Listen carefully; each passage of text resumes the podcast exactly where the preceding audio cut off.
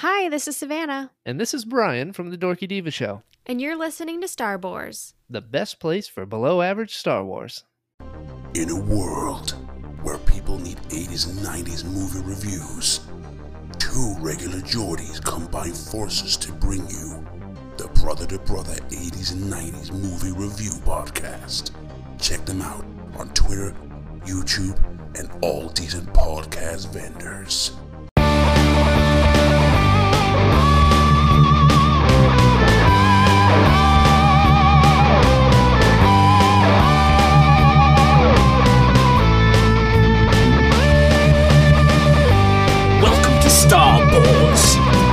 Place for below average Star Wars.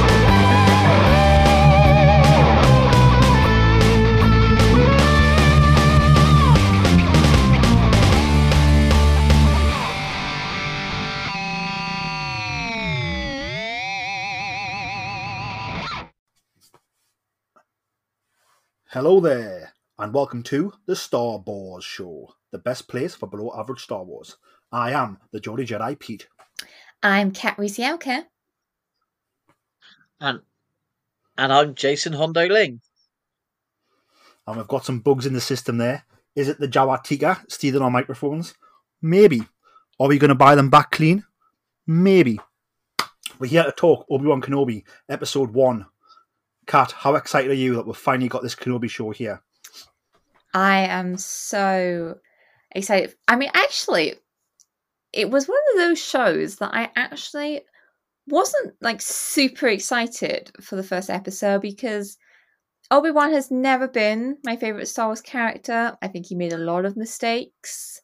And this first episode just absolutely blew my mind. I thought the storytelling was on point and Ewan McGregor has completely embraced Obi Wan's character. I actually think this is his best acting as Obi Wan. I think hitting the nail on the head. We talk about sort of storytelling being sort of fantastic. I think we get that from the very beginning, where we get the sort of the beautiful recap of the prequels and you know this whole trilogy that happened before the events of this series. Um, I thought the recap was beautiful.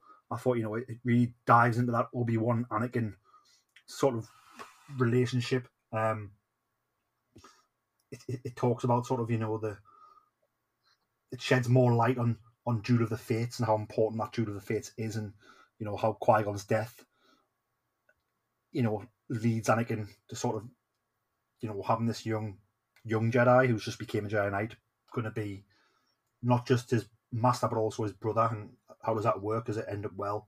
Um, you know, it sets up the tone of the show. I think um, of that. Jason, let's go to you. Sort of, what were your thoughts on on this on this beautiful sort of prequel recap. It was something I was not expecting, but once it came on, I thought, "Hey, this is beautiful, this is masterful, and this is really simply executed to like the the best it could be." Yeah, it was like um they they expertly put the- the story of the prequel trilogy into what what was it about 30 40 seconds something like that maybe a bit longer. It just seemed to fly by but it showed brought you right the way through. So if you go into obi-wan completely blind i think you get such a taste that you can then tell where the story's picking up from. Um and you know it was it was the perfect introduction. Um and then obviously the the way the episode began for me was um it uh, i th- the opening sequence in the jedi temple for me was actually beautifully shot it was um it, it was just yeah it brought us straight into where we are in the galaxy far far away at this point in time Yeah, I think I think you hit the nail on the head there. I think you know this, this whole recap, you know, it, it sort of it dealt with sort of Palpatine grooming Anakin, Anakin's fall, the tragedy of it. Um, I think there's something poetic about the opening sequence after the after the recap, um, where we see you know this beautiful shot of Coruscant in the evening in the Jedi garden area the Jedi, and we see the younglings training with their master, Um, and then obviously chaos ensues with Order sixty six, and I think you know we see these children sort of deal with the tragedy with the Fourth of the Jedi, and it's almost like what we were like as well, certainly me and Kat, you know, as as sort of young people at the time watching the prequel trilogy. Um, Thanks. you know, sort of our, our, our, our, our, our age group watching it. I know, I know Kat came in with with the Force Awakens, but you know, I think our generation who who watched the prequels, um, you know, sort of seeing seeing that tragedy fall, sort of like it has a sort of hidden meaning for that. Um, what were your thoughts on the on the recap and the opening sequence? It was really interesting because we've we've never uh, really had like something that before um, for Star Wars, and it worked so well to have the prequels uh, distilled down into sort of those key moments that defined not only Obi Wan's character but Anakin's as well, and it flowed so well, and the mixture of quotes then in the background from um, Yoda, Qui Gon. It was it was beautifully tragic and I think if anything it only added to the cinematic vibe of uh, of of this episode.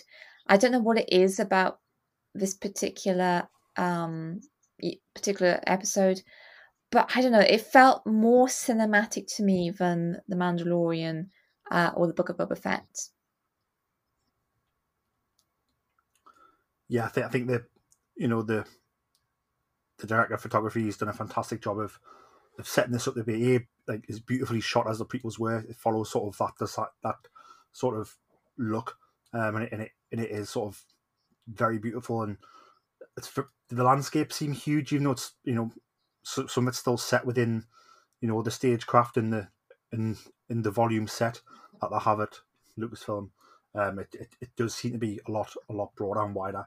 Um, let's dive into that opening sequence. You know, we, we start off with, as I said, you know, rooftop Coruscant garden on the Jedi Temple. Younglings are sort of meditating, doing a bit of yoga type of exercise. Um, and then clone troopers, live action clone troopers, come through the door blasting. Um, the Jedi Master who's teaching them um, sort of goes to defend the younglings. They end up sort of racing through the corridor. You can just see tragedy around. You know, the Jedi falling to the sheer numbers of the clone troopers, the 501st. Um, Anakin's in there somewhere. We don't see him, but he's in there somewhere leading this onslaught onto the Jedi Temple. Um, and then finally, the Jedi Master gets shot down, and the younglings, you know, gather around her and they say, What now? And they sort of say, We have to run. Um, obviously, a lot of thoughts got into who these younglings are and how one of them could be the Inquisitor, third sister, Riva. I, th- I think one of them is Riva, the third sister. Jason, let's go to you. Sort of, what was your thoughts on on the death of this Jedi Master and just how tragic this scene was at the end? Yeah, this um this to me was um what we needed to see to show the devastation of Order sixty six and also how, you know, obviously um the effect on the younger Jedi's that obviously potentially are gonna appear in Obi Wan and obviously you're gonna need to the audience needs to be able to know if you're coming in fresh why these Jedi are hiding. Um, there's one thing that with this entire thing, and I don't know, I think I've noticed it in the films as well. What is it with stormtroopers that when they get shot, they have to twist their bodies around so that they then face the camera before they have their death scene? Um, it just seemed that every single one was sort of blasted and turned just so that they could be seen on camera. But I, I don't know. It just it made me chuckle um, as I was watching it. Um, although I do think that um, later on when we see Obi Wan using his blaster, I, I think the stormtroopers have obviously improved with their blasting as well. Um, but no, it, the sequence itself was, I just think, beautiful.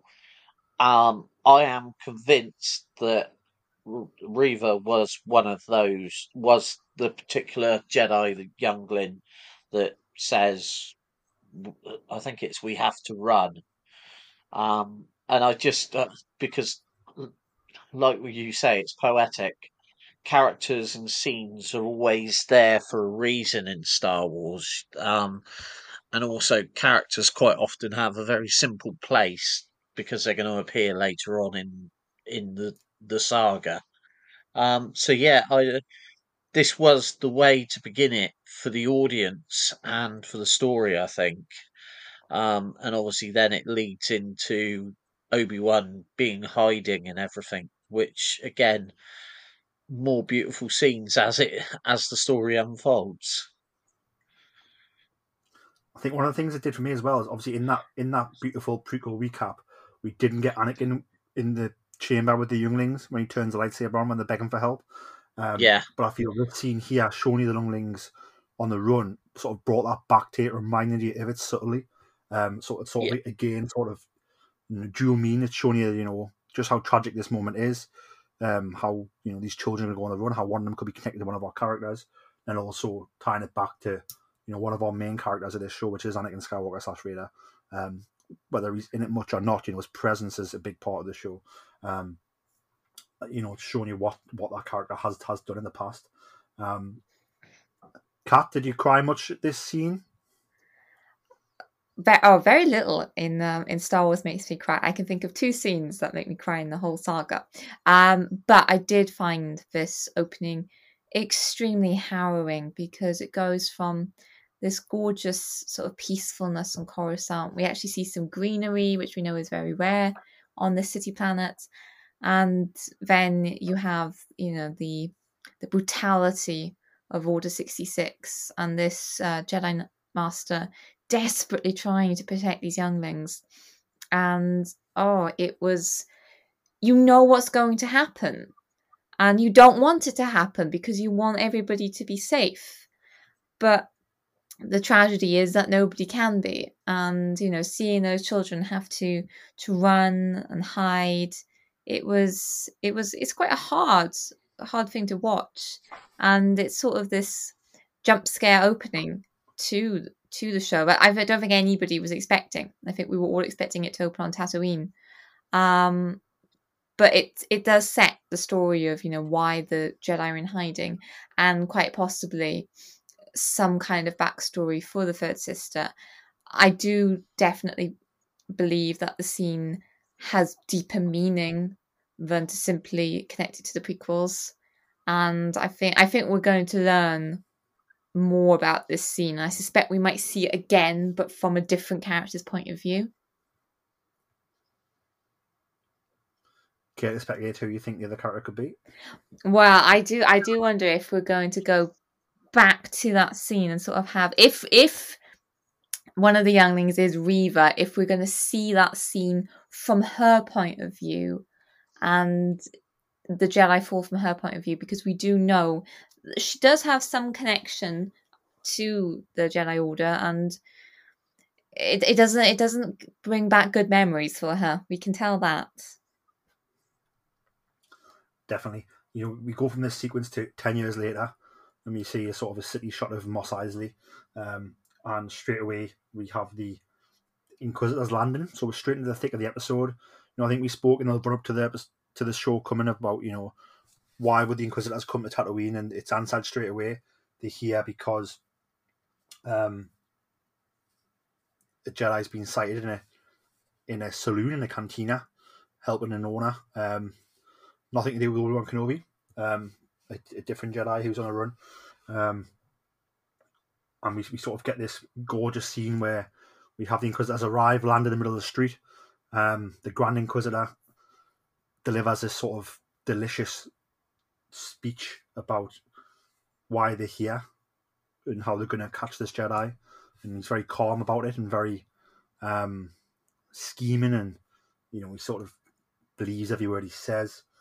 Um, we also find out here, sort of Reva, the third sister, the Inquisitor, is at odds with the Grand Inquisitor um, and the fifth brother about how they should do things. Um, what were your thoughts on sort of the Inquisitor's introduction and sort of this scene in the in the saloon slash cantina?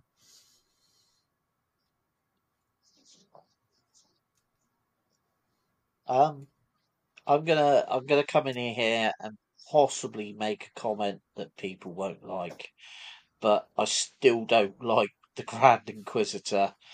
Um, and obviously, it's not because of Rupert Friend, because I think he is. I've seen him in other shows and loved him as an actor. But there's just something. I think Jason Isaacs, for me, created the character in the animation. And I'm hoping that it's going to turn out that this Grand Inquisitor is slightly different to the one from Rebels. Because for me, it's just not the Grand Inquisitor I really wanted. Um, the opening sequence with them flying in, and like you say, beautifully done. Um, very menacing the way the ship flew over, um, and the the ship itself reminds me of obviously like um, Kylo, um, yeah, Kylo Ren's ship or the um, is it the Knights of Ren ship? Very sort of similar sort of design and that, and it just it was great seeing that coming. But there's something about the Inquisitors that I think because um, they were created so well in Rebels and the way they're done, for me, they're just not transferring to live action quite how I wanted them to be. You know, um, for one thing, they said it was um, part of the design was the physicality and what had to be done for stunts and everything. Well, so far, what we've seen, there was nothing stunning about any of the sequences. So um, I'm hoping that's going to come out later on in the series because otherwise, for me, that's been quite a disappointment. Yeah, I think you know we, we we're only reviewing episode one here today. Obviously, there's been three episodes released. I think we've still got we're only halfway through this movie, and as you know, in movies, all the best stuff happens in the final act. So, you know, True. watch this space. I think. I liked how sort of, you know, I think it, in these scenes here where we see sort of Reva interacting with with the Grand Inquisitor, with the fifth brother, um, you know, she does seem very sort of full on as a character, but in that full onness, there's also a sense of desperation that she's sort of desperate to find these Jedi. But not because she hates Jedi, I don't think. I, I, I think it's it's more that sort of is it is it a ways to a means? I think you know it's hinted in this episode that you know she wants to get Kenobi because she wants to get an audience with Darth Vader. Um, and, and why is that? Um, so you know, I think as this season goes on, we're going to learn more about Moses Ingram's character of Reva or Reva, um, the third sister. But yeah, she she seems to be almost more full on than the other Inquisitors, but then also, like I said, there seems to be like that lack of full faith in what they're doing, if that makes sense. Um, so know, it'll be interesting to see, what were your thoughts on sort of on Reva or Reva's sort of um, portrayal here in the first episode? Well, I think firstly I need to say that I loved Moses Ingram's portrayal of Reva. Um, her acting was was fantastic. Um, I mean, I loved her in The Queen's Gambit, and I think she's doing a, a fantastic job with the character. I do agree that she does seem very intense, um, and even for a dark sider, she seems like very hot-headed and very sort of aggressive. But I I think there is reasoning behind that. I mean, she's not just acting like this um, for no reason. Um, there, there's hidden motives with Reva, and what I did love was the sense of discord amongst the Inquisitors. You can see that even though the Grand Inquisitor is supposed to be in charge, they're not doing what he's saying, not even the fifth brother. And I think it's sort of hinting at the reason the rule of two exists is that amongst Darksiders and Sith, they just um, they can't get along. They because they're all power hungry and because they've all got their hidden agendas, they're always uh, butting heads with one another. Uh, what I actually, yeah, and that's one thing I actually noticed about both the fifth brother and Reva is they're not actually Sith; they're just Darksiders.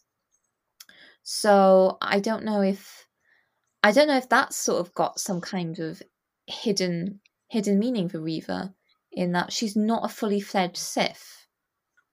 I don't know if that's going to play out at some point, uh, or if that maybe is why um, the Grand Inquisitor has such distaste for her. You know, because she's not like a fully fledged Sith, um, he won't warrant her the res- the same level of respect um, that he would perhaps like the second sister or um, the seventh sister. Um, so yeah, I Possibly. think I think you, you bang when, when you're saying about there's definitely something underneath Moses' performance where there's something we haven't learned yet, but it's Mm. lingering under the surface, and we're going to learn it as the series goes on um, about sort of why is she doing what she's doing, um, and sort of why is she being so intense, and you know, I think I think we're going to get those reasons. I think there's a lot of character left there to you know to develop this series. Um, I think it's going to be you know it's, this story's about Anakin and Obi Wan, Anakin and Vader, but we're also going to see some of that story through through this young woman's eyes, um, whose life's been affected by both of them and, and their battles, um, and is I- continuing I- in the series to be affected by by their their battles. Go ahead, Jason.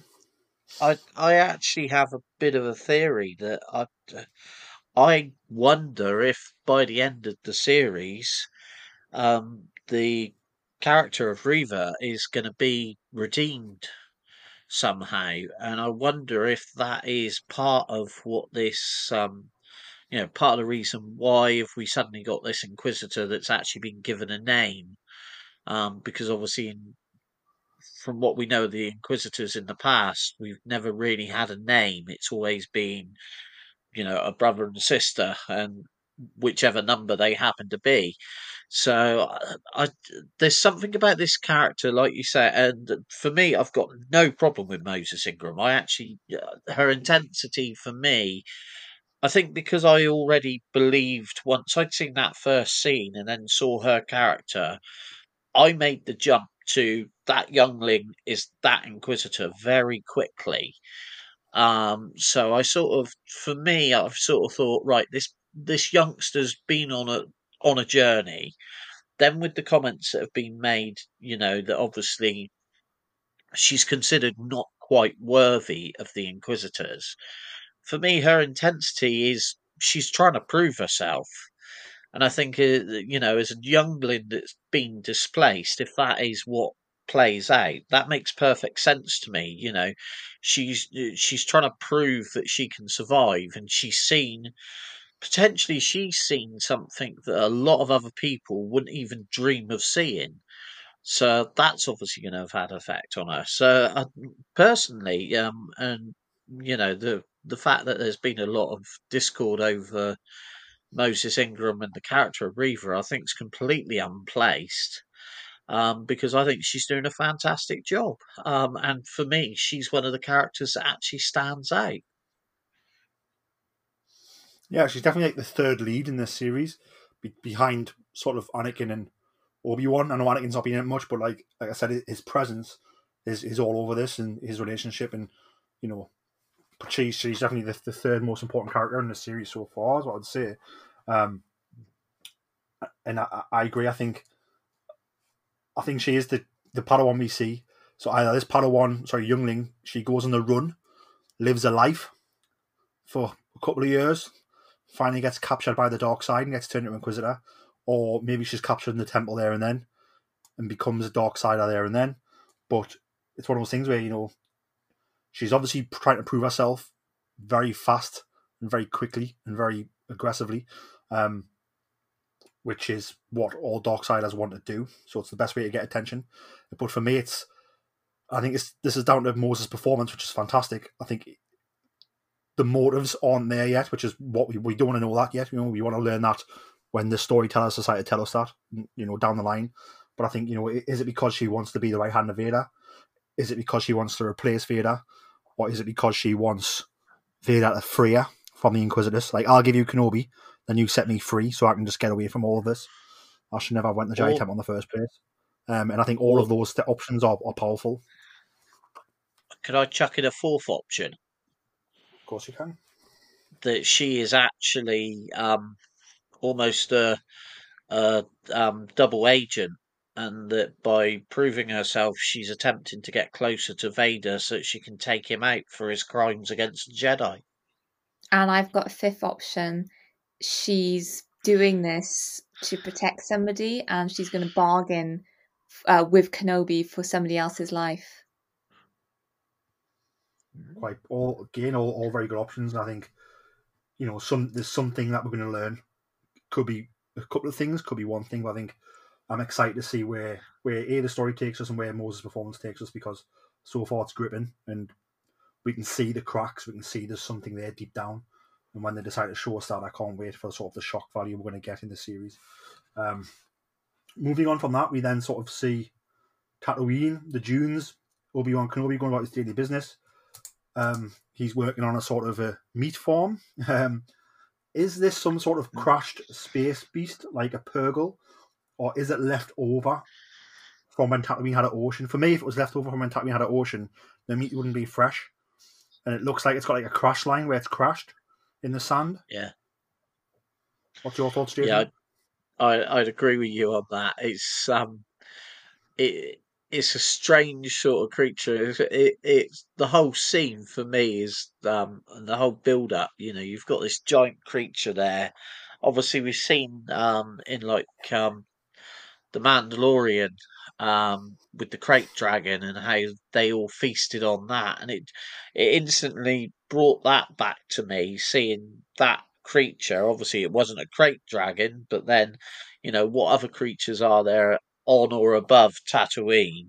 Um, but it's the way that they've sort of set up this factory right beside it and have started processing the meat. I thought, um, and obviously then Obi Wan secretly wheeling away a little piece of meat just so that he's got some food.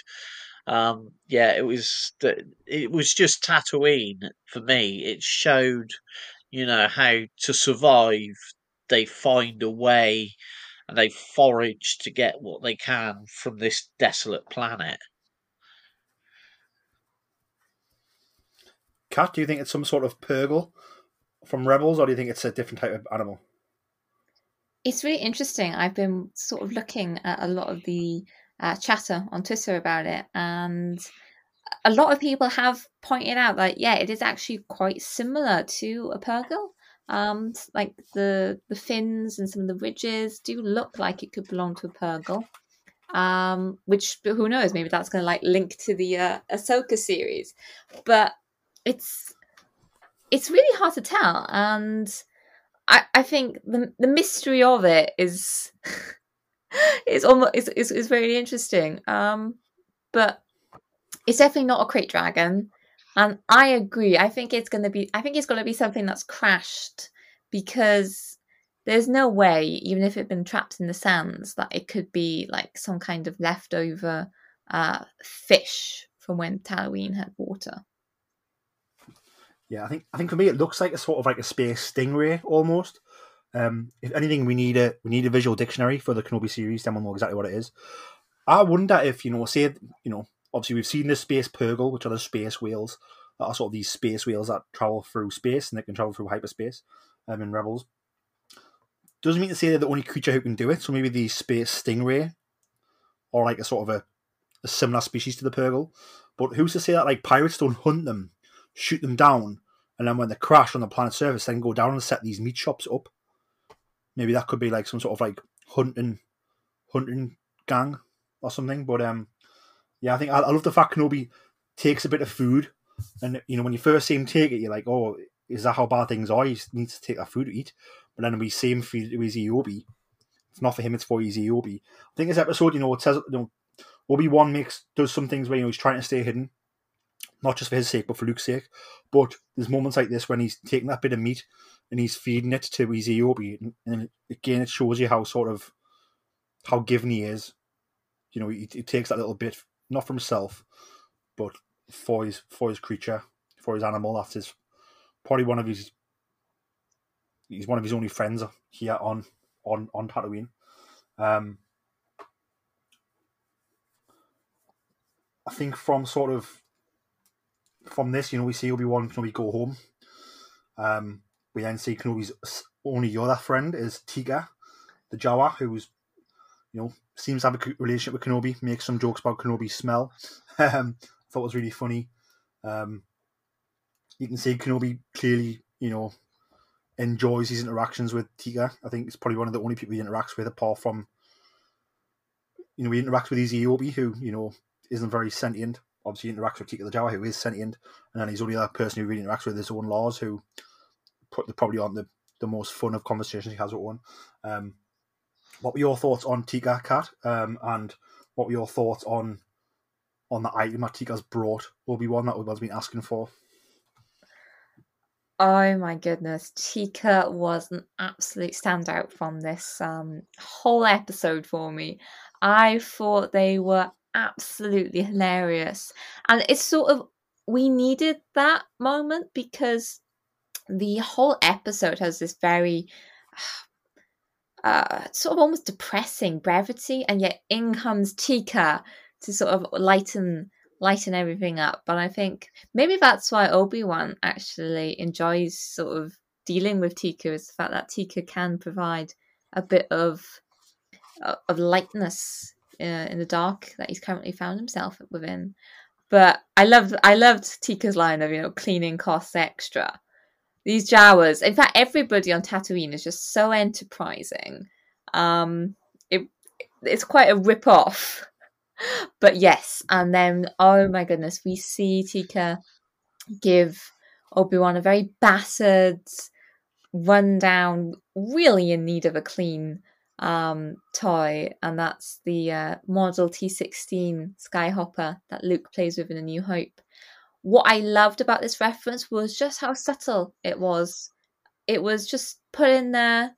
Um, it's sort of a blink and you miss it moment in A New Hope, and it's just this lovely callback to that moment and to know that what Luke was playing with actually was a gift from Obi-Wan long ago when, you know, Obi-Wan hardly had any money to be spending on toys, which feels really close to the truth right now. Um, but it was just perfectly woven into the story. And yeah, I absolutely love that. Jason, what are your thoughts on Teeka, the Jawa?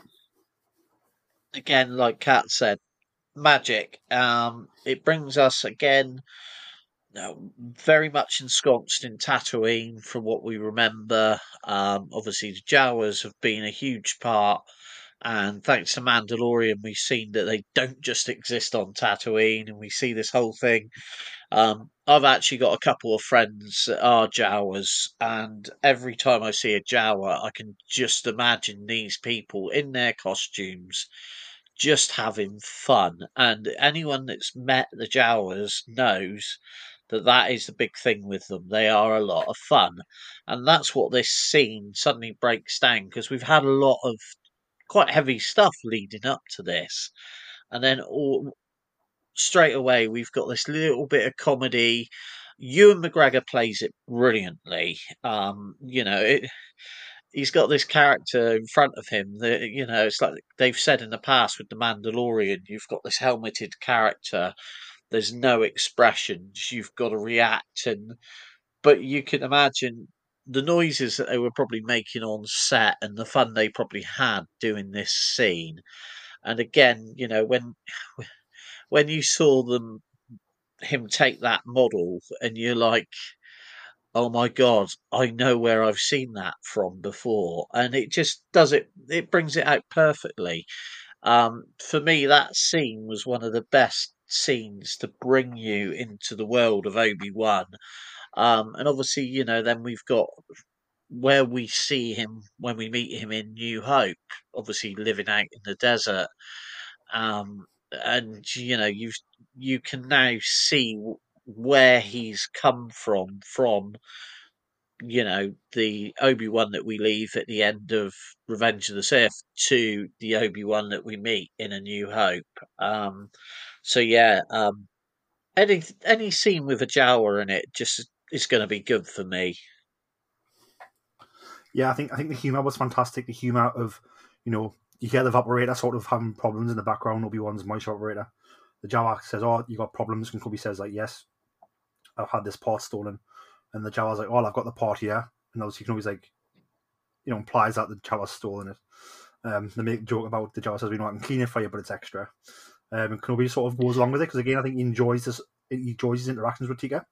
Um, you know, you, he'll settle for Teeka stealing the odd thing for him. You know, A for the interactions will be Teeka's found on this toy. I think the toy is um important. I think you know we see Luke with the toy in A New Hope and how he the toy's part of Luke's looking to the stars and wanting to get off the planet and that sense of adventure, and that's the reason why Luke ends up going where he goes. So I think it's Obi Wan trying to breed that in Luke, like you know, no, you don't need to be a moisture farmer. Like he has a he has a toy spaceship, he has a toy speeder. You know, imagine what the future can be. You can go anywhere. Um, so I think that's Obi Wan trying to breed this in Luke from a young age by giving him by giving him this toy. Um, I think Obi Wan's cave, you know, I think he's done it out quite well. It's like humble beginnings. Like I said, he hasn't, you know, later on in New Hope, you see Obi Wan's house. He has a house, you know, doesn't have that yet though. But I like the fact, you know, he has a moisture vaporator. You know, inside he has his little food operator set up. He has his little bit outside where he goes and sits and eats. Um, you know, he has his little hook for his bag. Um, and obviously we see we see sort of Obi Wan go to go to bed this evening and have sort of dreams, nightmares of Anakin turning, and not just that, but where Anakin started to where he ended up. Um, and we see Obi Wan sort of wake up and sort of, you know, sort of asks for Qui Gon. So, you know, it's sort of hinting that you know Obi Wan's aware of his other mission is to try and make contact with Qui Gon. As for how often he tries it, we don't know, and does he know how to try it? We don't know, but he's he's aware of it, but he's not really getting any good results.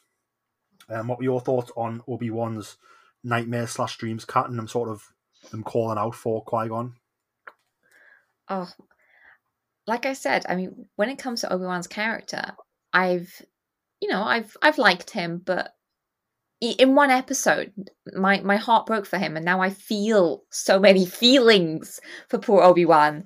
Um, it actually, do you know what it reminded me of? It reminded me of in um, Revenge of the, Revenge of the Sith. He says to Anakin, "Dreams will pass." Um, but clearly, for Obi Wan himself, they aren't passing. I mean, I suspect he's probably been having these nightmares for the ten years he's been on Tatooine. And you know the way he calls out for Qui Gon, it's so broken. It's like he knows Qui Gon won't answer. Eh, the way he says it, it's like he said it, you know, a hundred times before, and he's used to silence answering and it's a very sort of heartbreaking scene because the Obi Wan we knew from the prequels was so confident and self assured, but you know the man now that we see is just he's broken, and you can see how you can see how much faith he's lost because because of the way he's asking for for Qui Gon, but not truly believing that Qui Gon will answer. definitely. We then sort of see Obi Wan, you know, venture out to the Lars' homestead. Um, you know, he leaves the, the toy there for Luke to find in the morning. Um, and then he sort of, you know, rides off. On his ride back, we sort of get some camera angles, some, you know, that sort of insists that he's being watched. My first thought was, is it Tusken Raiders?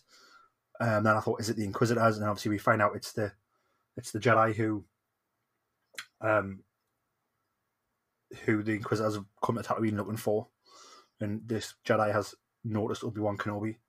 Um, Jason, what were your thoughts on on this sort of on this scene and also the interaction between Obi Wan and the Jedi? Yeah, the the Jedi Nari. Obviously, we've already seen him escape the Inquisitors. So, uh, as you say, the whole sequence as he's riding back and You can tell he's being watched. And like you, I was thinking, oh, are we going to get Tusken Raiders here? Is he going to, are they going to try and ambush him? Um, and yeah, and then obviously it was when he steps out of the shadows and calls him master because obviously he's recognized Obi Wan Kenobi. So obviously at some point he's seen him at the Jedi Temple. You would expect. Um, could he have been one of the younglings that we saw? Uh, I doubt it, but it's you know it's one of these things that you've you know this character knows who Obi Wan is, and even though Obi Wan clearly is being caught out, he still insists, "No, my name's Ben." Um, and uh, it's almost quite shocking to see him turn his back on this young Jedi. Um, and obviously, you know, without Obi Wan's help, he's going to be in a very precarious situation. But at the same time, Obi Wan's one mission is to keep Luke safe. So therefore, he cannot allow himself to be caught out. Um, so it's clear he wants to get away from this Jedi as quick as possible, um, so that he doesn't get caught by anyone. Um, you know, again, you think and you've got to- McGregor. Yeah, I think you've got to look at where this takes place. It, you know, Kenobi's not long left the Lars' family homestead, yeah, and then this Jedi's Yeah. coming caught and, and close to it. So I think, you know, had this taken place further away, maybe I think he'd still be no, I'm not going to help you, but he might give him better advice. But I think you know, in this moment, Kenobi's very much like, hang on a sec, like we're right next to Luke Skywalker. yeah. Like this cannot be happening right here, right now. No way, Did- no way can this be happening right here, right now.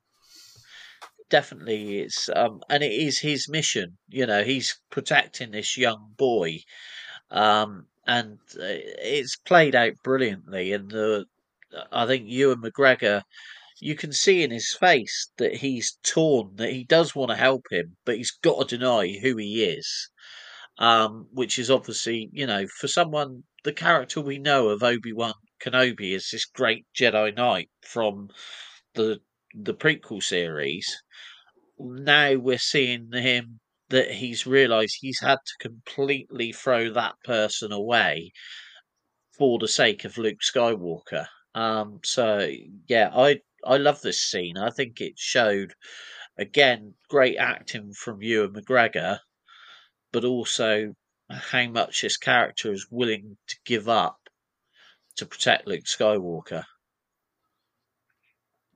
Definitely. Just, I think we did we did miss it. So I think you know this this other character, this Jedi character, you know, the Inquisitors were alerted to him because he helped the saloon owner in Mos Eisley.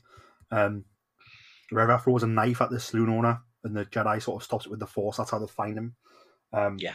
The Inquisitor sort of let him go, which I think sort of makes sense because I think they don't want to kill him, as we've seen in Star Wars Rebels. They like the sort of um, and with the game Jedi Fallen Order, they like to capture Jedi or good side Force users and interrogate them for, um, you know, any of the locations of Jedi, and also if they can break them, these people could be future Inquisitors as well. Um, so sort of that, that that going on as to why sort of they didn't kill him there and then. Um, but yeah, Obi Wan tells him to essentially go and bury his lightsaber in the sand. Um, you know, and, and try and live a normal life without avoid detection. You know, I think the Jedi mentions the war, and he's like, "The war's over. We lost." Um, and you know, I think, you know, I think this this this Jedi is quite young. He's in his twenties by looks of it. So you know, he would have been a he would have been a kid. So he would have been a youngling or a very young Padawan when um when Order sixty six happened. So he, managed to survive, didn't even get away. But I think you know Obi Wan lived that war hugely and knows what was lost. Um, so I think you really feel in Ewan's voice when he says the war's over, we lost. You know, I think it's the fight is over, we've lost, is what he says, and you can really feel that in his voice. Kat, what were your thoughts on sort of Obi Wan's interactions with this Jedi here in the desert? this whole scene um, reminded me a lot of the Obi Wan we see portrayed in um, the Star Wars comics and um, Obi Wan by uh, John Jackson Miller, in the fact that we've got Obi Wan in hiding and he's having to he's having to deny all of of his past and his connections to the Jedi.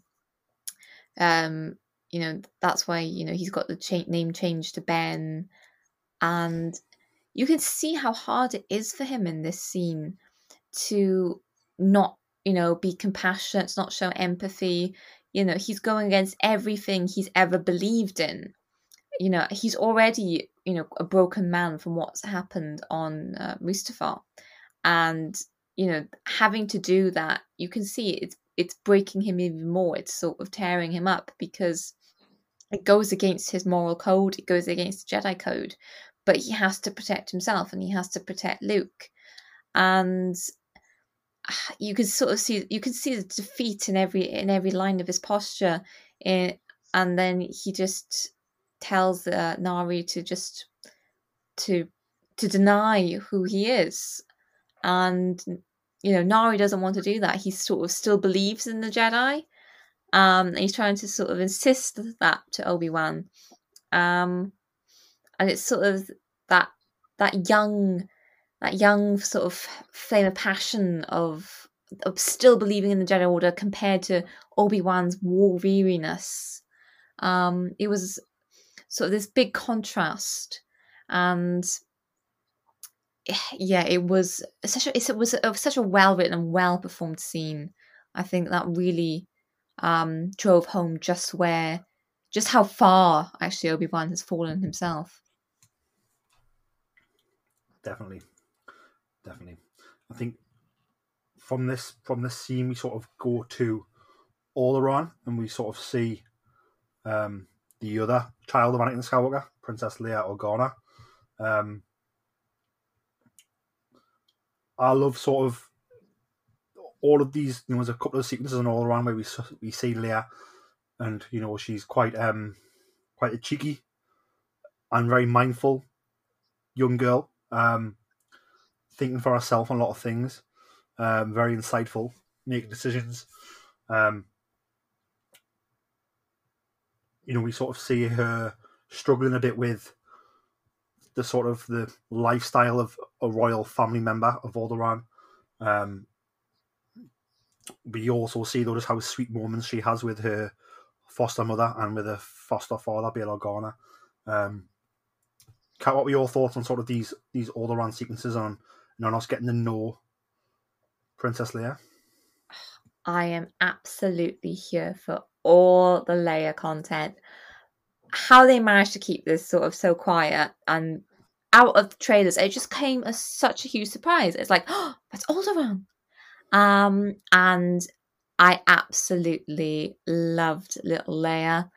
Um, the way she's sort of running off, getting into trouble, wanting to watch the starships. She she felt like she felt a lot like Luke, but at the same time, she felt so much like Anakin. I mean, everybody sort of says, you know, how Leia is very much like Breha and very much like Padme, but you can see Anakin in her as well, and I think it was wonderful um, for that to be portrayed because you know Leia isn't just the well-mannered diplomat. She's got she's got her dad's um, spark in her too, and uh, every single interaction she has in this episode just had me smiling and laughing. Um, you know, this this is how to portray um, the younger versions of our favorite characters.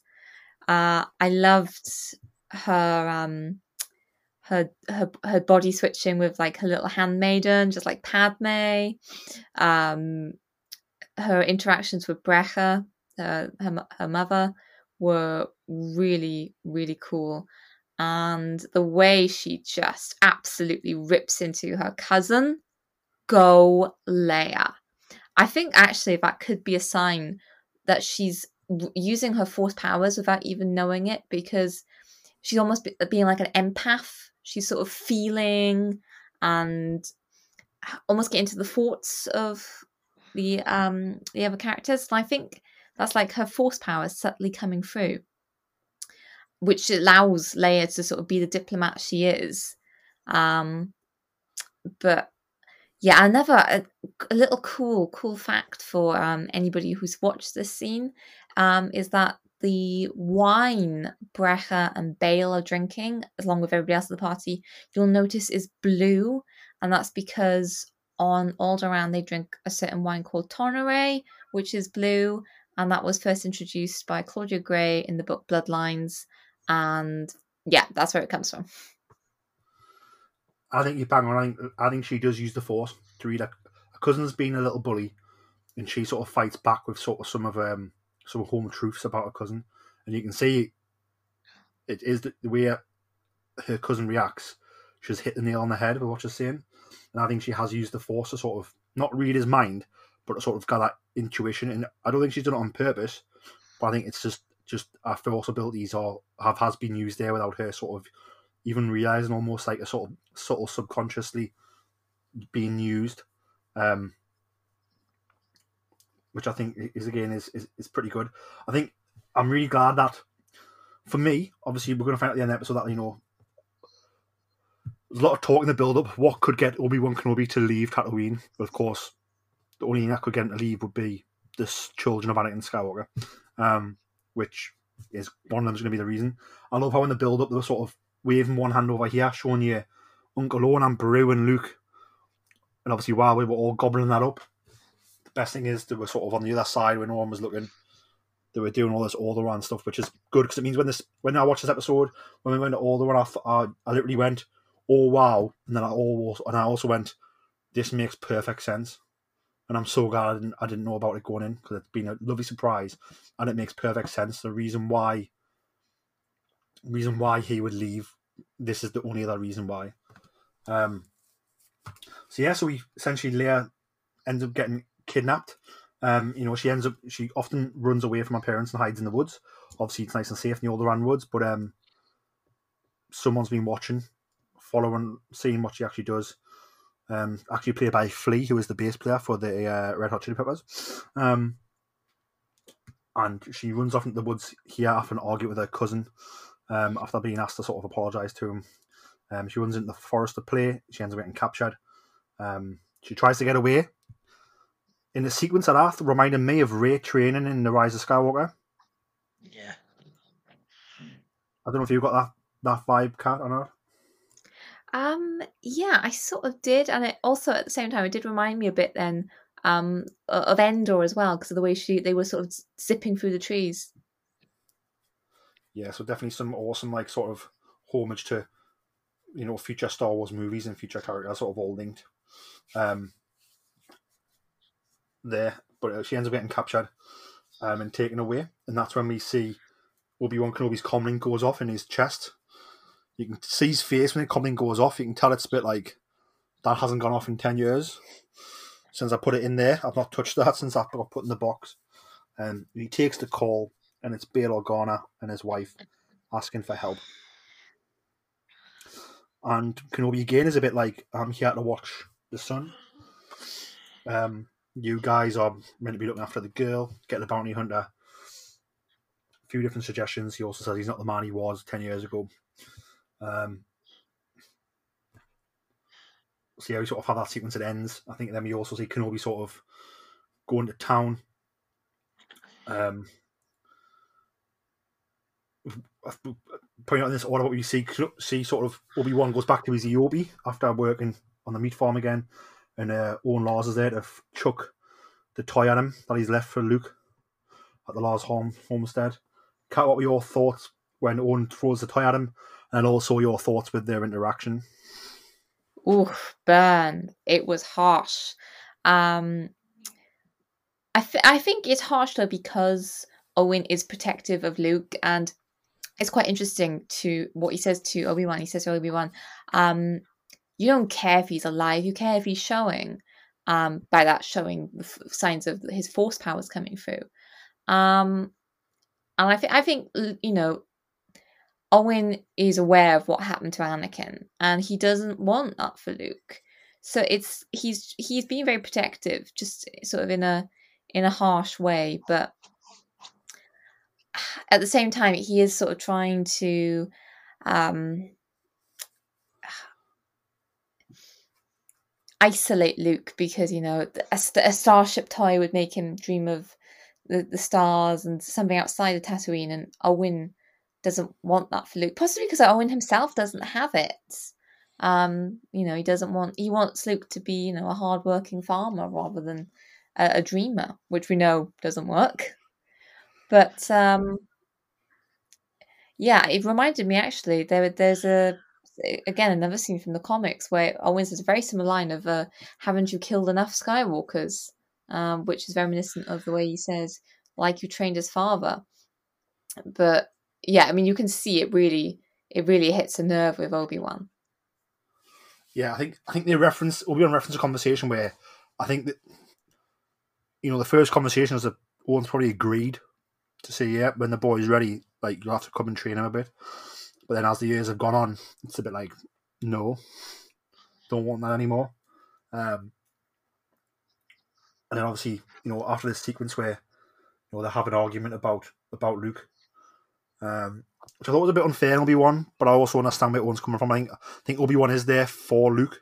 He wants to look after Luke because he loves Anakin and he loves Anakin's children. He loves Padme. These were his friends. These were his family. Um, and nobody wants to be in this situation. This is the situation they're in. Um, so I think Obi Wan obviously is a bit upset when the tie gets thrown, but also you know he's very much like you know I'm trying to show him there's a larger world you know, they obviously have disagreements about the one for Luke. Owen tells him to sort of leave it. And then that's when we have the sequence where uh, Reva interrogates Owen Lars in front of the town um, in sort of a very cool sequence. Um, what were your thoughts on this sequence, um, Jason? Can I can I just rewind a bit because um, I the this whole thing, the whole sequence so far, I think, has brought in and finally given two really good actors a chance to shine. Um, first of all, Jimmy Smits and his interactions with the young Leia, I think, are some of the most beautiful scenes that we've seen in this entire first episode. Um, he, for me, he was always an underused actor in the prequels, so I'm glad that this series has brought him back. Um, the young actress that's playing Leia is perfect to portray a young Leia, and I saw some really, really disappointing stuff, which you always see because it was basically clickbait. But the you know straight away because of comments that Kathleen Kennedy made about not recasting characters, they said, "Oh, but they've recast Leia." They haven't recast Leia. They have cast a young actress to play a part that Carrie Fisher would have never played. If they'd have used Leia as a youngster in the films, they would have had to use a younger actress. And what they've done is they've cast a brilliant young actress who, for me, and like I've seen the photographs, when you see her in the outfit that she had her handmaiden dress in, it's very reminiscent of the costume that Carrie Fisher wore. I think it was in Empire. And then you've got again when she's running through the woods, like you said, reminiscent of Endor. It looks almost like Carrie Fisher from Endor. So they've they've created this character and the young actress I think shines in this. So I'm really pleased that Lucasfilm allowed this to go. And like you say, perfect sleight of hands. They had us looking at Owen and Beru and Luke, and then all of a sudden, the real reason he leaves is because he has to go and rescue Leia. Um, and like you say, he's he's hesitant to do this. But then the interaction with Owen Lars is is perfect. Suddenly, Joel Edgerton gets a chance to play Owen Lars, the younger Owen Lars, and again, you can see him perfectly. Then, almost, I believe that he was the older, the younger version of the older man that we then see in A New Hope. And again, it goes to show that they've picked some really good actors, and Lucasfilm are really good at picking good actors. Um, seeing the bit with Jimmy Smits and um, I can't remember the actress's name that plays um, his wife Becca. It's perfect. They work well as a couple, and you can generally see that can their love for Leia is a concern. So obviously now Obi Wan's got all of these parents showing them the concern for the children that he wants to protect. But like you said, then we get this interrogation scene with Owen Lars, and you're you're on edge because you're thinking, is Obi Wan going to have to step in and reveal himself?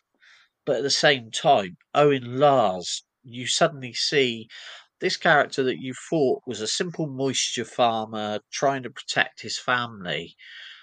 And then you suddenly see he's a very strong man trying to protect his family. And he shows a resilience that a lot of people wouldn't see. And so then I think the character we've seen in New Hope is perfectly built on. So uh, for me, what they've done in the in the last couple of sequences is actually really built on some minor characters from the films, and all of a sudden we're seeing these as the characters and the part that they played in Luke and Leia's lives. So all in all, I think Deborah Chow has done a, a brilliant job in this one first episode in bringing us back to the original trilogy definitely. Kat, let's go to you. Obviously, you know after after the sort of the events we just talked about, you know, the Inquisitors, you know, sort of leave Tatooine after they've, you know, well, I mean, Kenobi comes into town and, and sees that the Jedi's hanging from the streets, um, so they've caught him. Um, Kenobi ends up heading home, where his droid pops up on the ground, flashes red, not blue, so he knows someone's in his house yet there's his house or his cave quite sort of slowly, and there's a hooded figure which you know could have went. Is it an Inquisitor? Is it a Jedi? Um, you know, is it a ghost of Anakin? Um, who knows? Um, but it turns out it's Bail Organa. He's gone there in person to tell Kenobi that he needs him. Um, tells Kenobi that you know we've all made mistakes in the past when he let it go, um, and he reassures Obi Wan that he's the only person he would trust with his daughter's life which is a really nice moment. Um, and you know, tells Obi Wan he needs him essentially, and this is going to get Obi Wan back in the back in the fight. Sort of, what were your thoughts on on Bail coming to Obi Wan in person, and then also what Obi Wan does next about going into the desert, about finding the lightsabers, and then about boarding the transport ready to go find Leia? Obi Wan needed Bail. I don't think he realized how much he needed Bail to turn up uh, until Bail was there, you know, turning around in his fancy Alderaan cape. Um, at this point, you know, of the episode, I think Obi Wan. Obi Wan believes because he's fallen into this mundane routine on Tatooine, because he's fa- he's failed Anakin, and when he sees Nari, which by the way is like one of the darkest scenes I think uh, in Star Wars um, to see a character like that. Um, Obi Obi Wan, eh, you know, he thinks he can't protect anybody anymore. He thinks that Luke is like his only shot at redemption because he, he's failed so many times. Uh, he, he's he's sort of become scared, I think, to, to leave the routine he's in because he believes that he's just not cut out for the galaxy anymore because he's hidden himself away. And then, you know, Bail comes in is like, you know, Obi-Wan, toughen up. You know, you're still a Jedi Master at the end of the day. And, you know, the the way he's, you know, the way he says, you know, about Leia, she's just as important as he is. Oh, say it louder for the people in the back, Bail. Love that line. Um, and and the way he says, you know, you're the only one I would trust with my daughter's life. Beautiful callback there to Rogue One. Um, and I think then Obi Wan starts to realize that, yeah, he is the only person that Leia could truly rely upon because, you know, if a bounty hunter figured out her force powers, she'd be sent right off to the Inquisitors. So I think he realizes the precariousness of the situation and that Leia needs a hero. She needs a Jedi Knight. Um, and then he sort of goes out into desert and does a reverse ray. Uh, he finds he finds um, the lightsabers he buried. I did I did wonder when I first watched the scene of how he actually knew where exactly in the desert they were because all around him is just sand. There's no marker. There's nothing. But then I thought on the second viewing he could probably sense the kyber crystals through the force. But I think that that scene, whilst he reclaims his lightsaber, it's also another moment of pain for him because right next to his lightsaber is Anakin's lightsaber, you know, his brother's lightsaber. And, you know, with with that lightsaber comes so many memories. I mean, the last time he saw those lightsabers together before burying them was when he was fighting Anakin. So there's so much um story written into the, these scenes um and not all of it is spoken you know there's all these references uh and subtle connotations and yeah this i don't think they, i don't think they could have ended uh this episode better than the way they did Yeah, I think I think you hit the nail on the head with all of that. I think next we sort of see um, Kenobi goes to the spaceport on Mos Eisley, um, and you can see him sort of humming and hard about that on. He's changed his attire a bit. He's you know he's not dressed like a Jedi, but he's he's wearing his he's wearing a robe that's a bit like the Jedi. He's got the hood up. Um, to me, this is a bit more of Obi Wan stepping a little bit back into his old for myself. I thought was what they were trying to tell with the wardrobe change. Um, it was sort of subtle but powerful that he's starting to come back around to to who he is, which I think is beautiful. Um, and then we see sort of the woman at the spaceport sort of say, "Are you coming? Or are you not?" And you see him think about it, then he decides he's going to go, which is fantastic. Um, and I think we end with Leia's kidnappers contacting the person who's hired them, which is Reva. Reva, um, and we find out she's the reason why she has had Leia kidnapped is because it's almost not even a master plan. It's almost like a chance of a plan. Like she's that desperate for Kenobi, and she knows Kenobi's only connection is Bail Organa because of the Clone Wars. Um, and so if she steals Bail Organa's child, it might lead to Bail Organa calling for Kenobi for help. So it's very much like a. I don't see it as like a master plan where she knew it was going to work. I see it as more like a, a roll of the dice plan that actually ended up coming out sixes.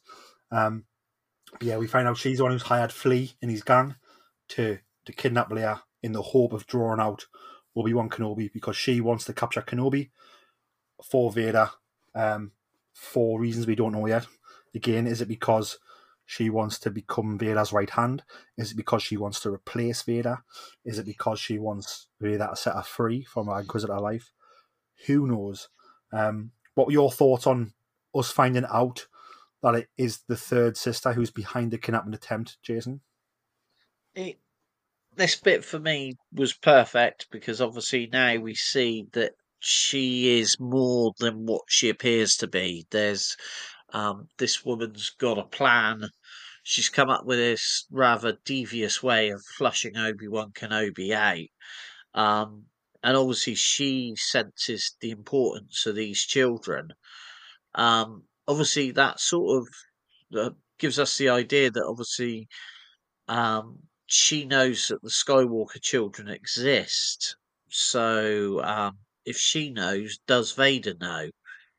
Um, Skywalker children. No i disagree that she doesn't realize who leia is you don't think just she does? No, from what she says in that moment, it's just like she understands that Leia is Bail's daughter, and Bale Ah, right, had yeah. a connection to um Yeah. Obi Wan, but uh, there's no way she knows that uh, Sorry, that, yeah. that Leia is a Skywalker. I'm reading more into it again. Um, it, but either way, she's got this devious way of flushing out um, Kenobi, which is funny that she's come up with it and no one has else has. Um, but obviously, you know, she's a very clever inquisitor, or or whatever she's trying to do. Um, so it's her character is almost more devious than the Grand Inquisitor in this way, and I think that'll play out that um, obviously he's dropped the ball in that he could have used this way. Um, but also, um, you know, it sets it up like you said. It's suddenly she's the third most important character in this whole series. Um, whereas obviously it sold us in the trailers that she was important, but I think they sort of again sold us the dummy that the Grand Inquisitor was going to be the third important character. So it's um it's set us up for a lot of interesting stuff leading into episode two, and then obviously um further into the series. Definitely. Kat, is there anything you want to discuss that we haven't discussed yet about the episode? The only thing I have to um, quickly geek out about is the eopie. Can I just say how much the CGI has come on since Revenge of the Sith? Oh my goodness, the eopie was so realistic. I love how they based it on the movements of a camel. Oh, she just felt so much more uh, like a real animal. Um, like Revenge of the Sith, it was sort of re- you could tell it was CGI, but here it just felt so much more natural. Um, and yeah, so just love what they did with the eopie and the animation there. I wouldn't be surprised if they actually used the camel on set and then just like added the eopie features. Did uh, yeah, they did because I think I read somewhere that Ewan McGregor actually wanted to buy the camel because the camel was so lovely. Jason, have you got any closing thoughts? Um, only I, I can't wait to see where this is taking us. Obviously, um, we've got another five episodes to enjoy. Um, there's rumours now that, that you know we already know this has been the most successful series so far on Disney Plus. Um, I think it's blown everything out of the water. Um, they did a brilliant job of the way they released it. Um, and uh, I think the excitement for this series is just building and building. Um, so far, it hasn't really disappointed. You know, it's it's brought in, like you say, the nice surprise of Princess Leia, um, which I think was a master plan that they sort of hid that um, from everyone. Um, because with Star Wars, it is hard to keep secrets. So I know they're getting better and better at it. Um, but you know, there's always someone with rumours. But yeah, um, overall, I just can't wait to see where we're going to go. Definitely, I think for me, I think it was a perfect first episode. You know, we we got a lot of prequel nostalgia at the beginning. Um, the tragedy of the situation was really hard hitting, how you want it to be. Um, Kenobi's broken, but there's a sprinkle of hope left there in him enough to where you can see it sort of grow throughout the episode and especially at the end there when he's got his sort of robe on, he's got his lightsaber by his side, which they also put in the shot as he boards the spaceship. And it's a bit like, yeah, Kenobi's grown a little bit, almost if the light's getting a little bit brighter. And hopefully, as the series goes on, it'll get more brighter and more brighter until we see him become the Jedi Master he once was. Um, I think for me, perfect that you know the reason he would leave Tatooine is would be for Luke or Leia, and it's Leia, and that's where he's going. Um, I'm excited to see what Reva's all about there's something going on there, and I can't wait to find out if it's, you know, is she wanting to be the big evil, or is she wanting to maybe get free of it all, or is there any other reason there? And I think because she's playing it so well at the minute, it could be any one of these possibilities. So it's you know it's keeping us as people on the edge of our seats her performance, which is fantastic. Kat, have you got any closing thoughts on the episode? I just think I just think the first episode of Kenobi took the high ground. very well put. Very well put. Um, yeah, I think you know appearances from sort of legendary cast. You know, we had we had Bail got Jimmy Smits back as Bail Organa, who I thought was fantastic. Obviously, we've seen him in Rogue One, but he was back here again, just fit straight back into the role perfectly. Um, I thought, you know, Joel Edgerton in his Owen Lars, absolutely fantastic. Um, you know, not too much to do here, but the bits he did do was fantastic. Um, yeah, I think you know it, the to go going to go from strength to strength, especially as it goes on, and we, you know, as Vader gets introduced and you know we learn we learn more about Reva's backstory. Uh, it's only going to get more and more exciting.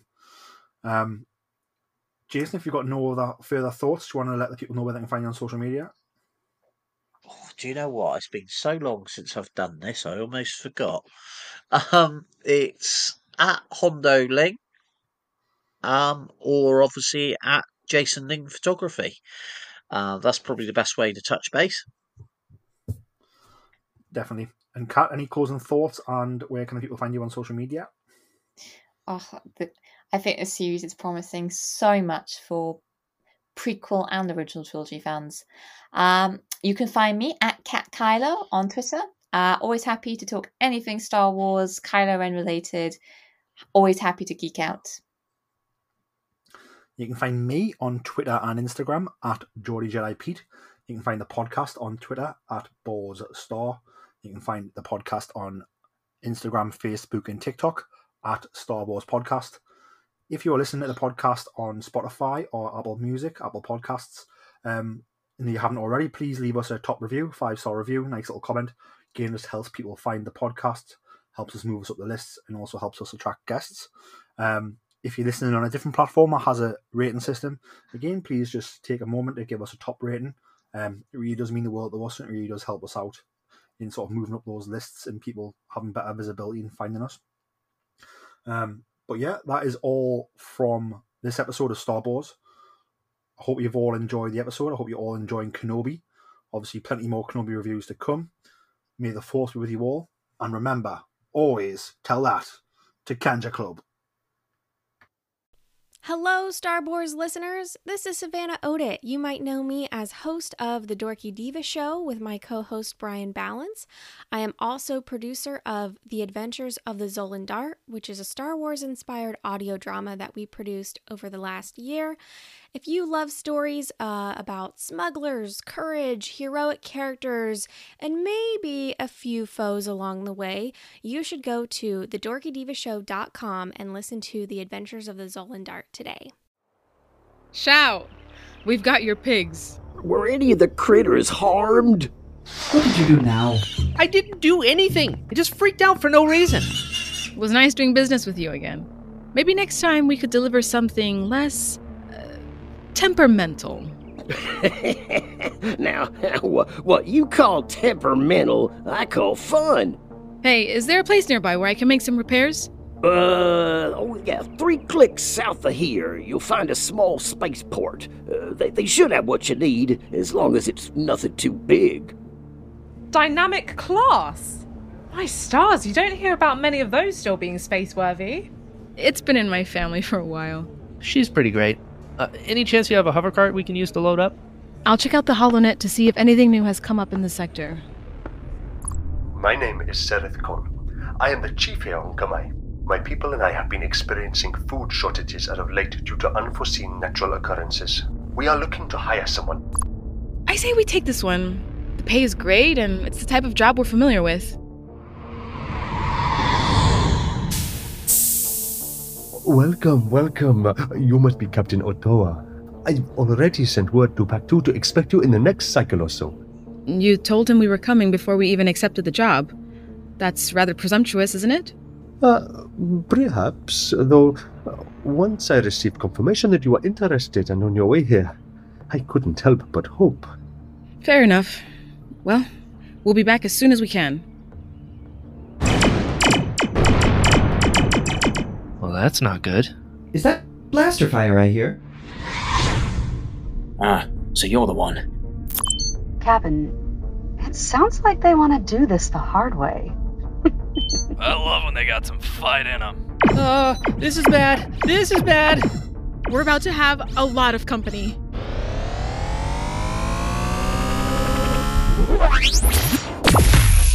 I'll see you soon.